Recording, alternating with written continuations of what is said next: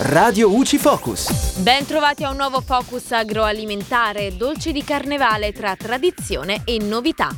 Quest'anno il periodo di carnevale è iniziato ufficialmente domenica 13 febbraio e proseguirà per tutto il mese fino a domenica 1 marzo. Un lungo festeggiamento scandito dagli immancabili dolci tradizionali diversi da regione a regione.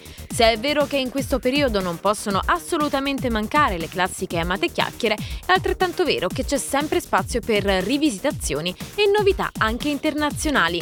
Ad esempio a Venezia, città simbolo di questa festività, si sperimentano le frittelle al tiramisù, ma senza dimenticare i grandi classici come ad esempio castagnole, crema fritta e soprattutto la frittola, ovvero la frittella realizzata con un impasto di uova, farina, zucchero, limone e uvetta. Per quanto riguarda le proposte internazionali, a Roma la pasticceria D'Antoni presenta come alternativa i churros, dolci fritti con un impasto a base di patate senza uova che si accompagnano con caramello, cioccolato cioccolato crema.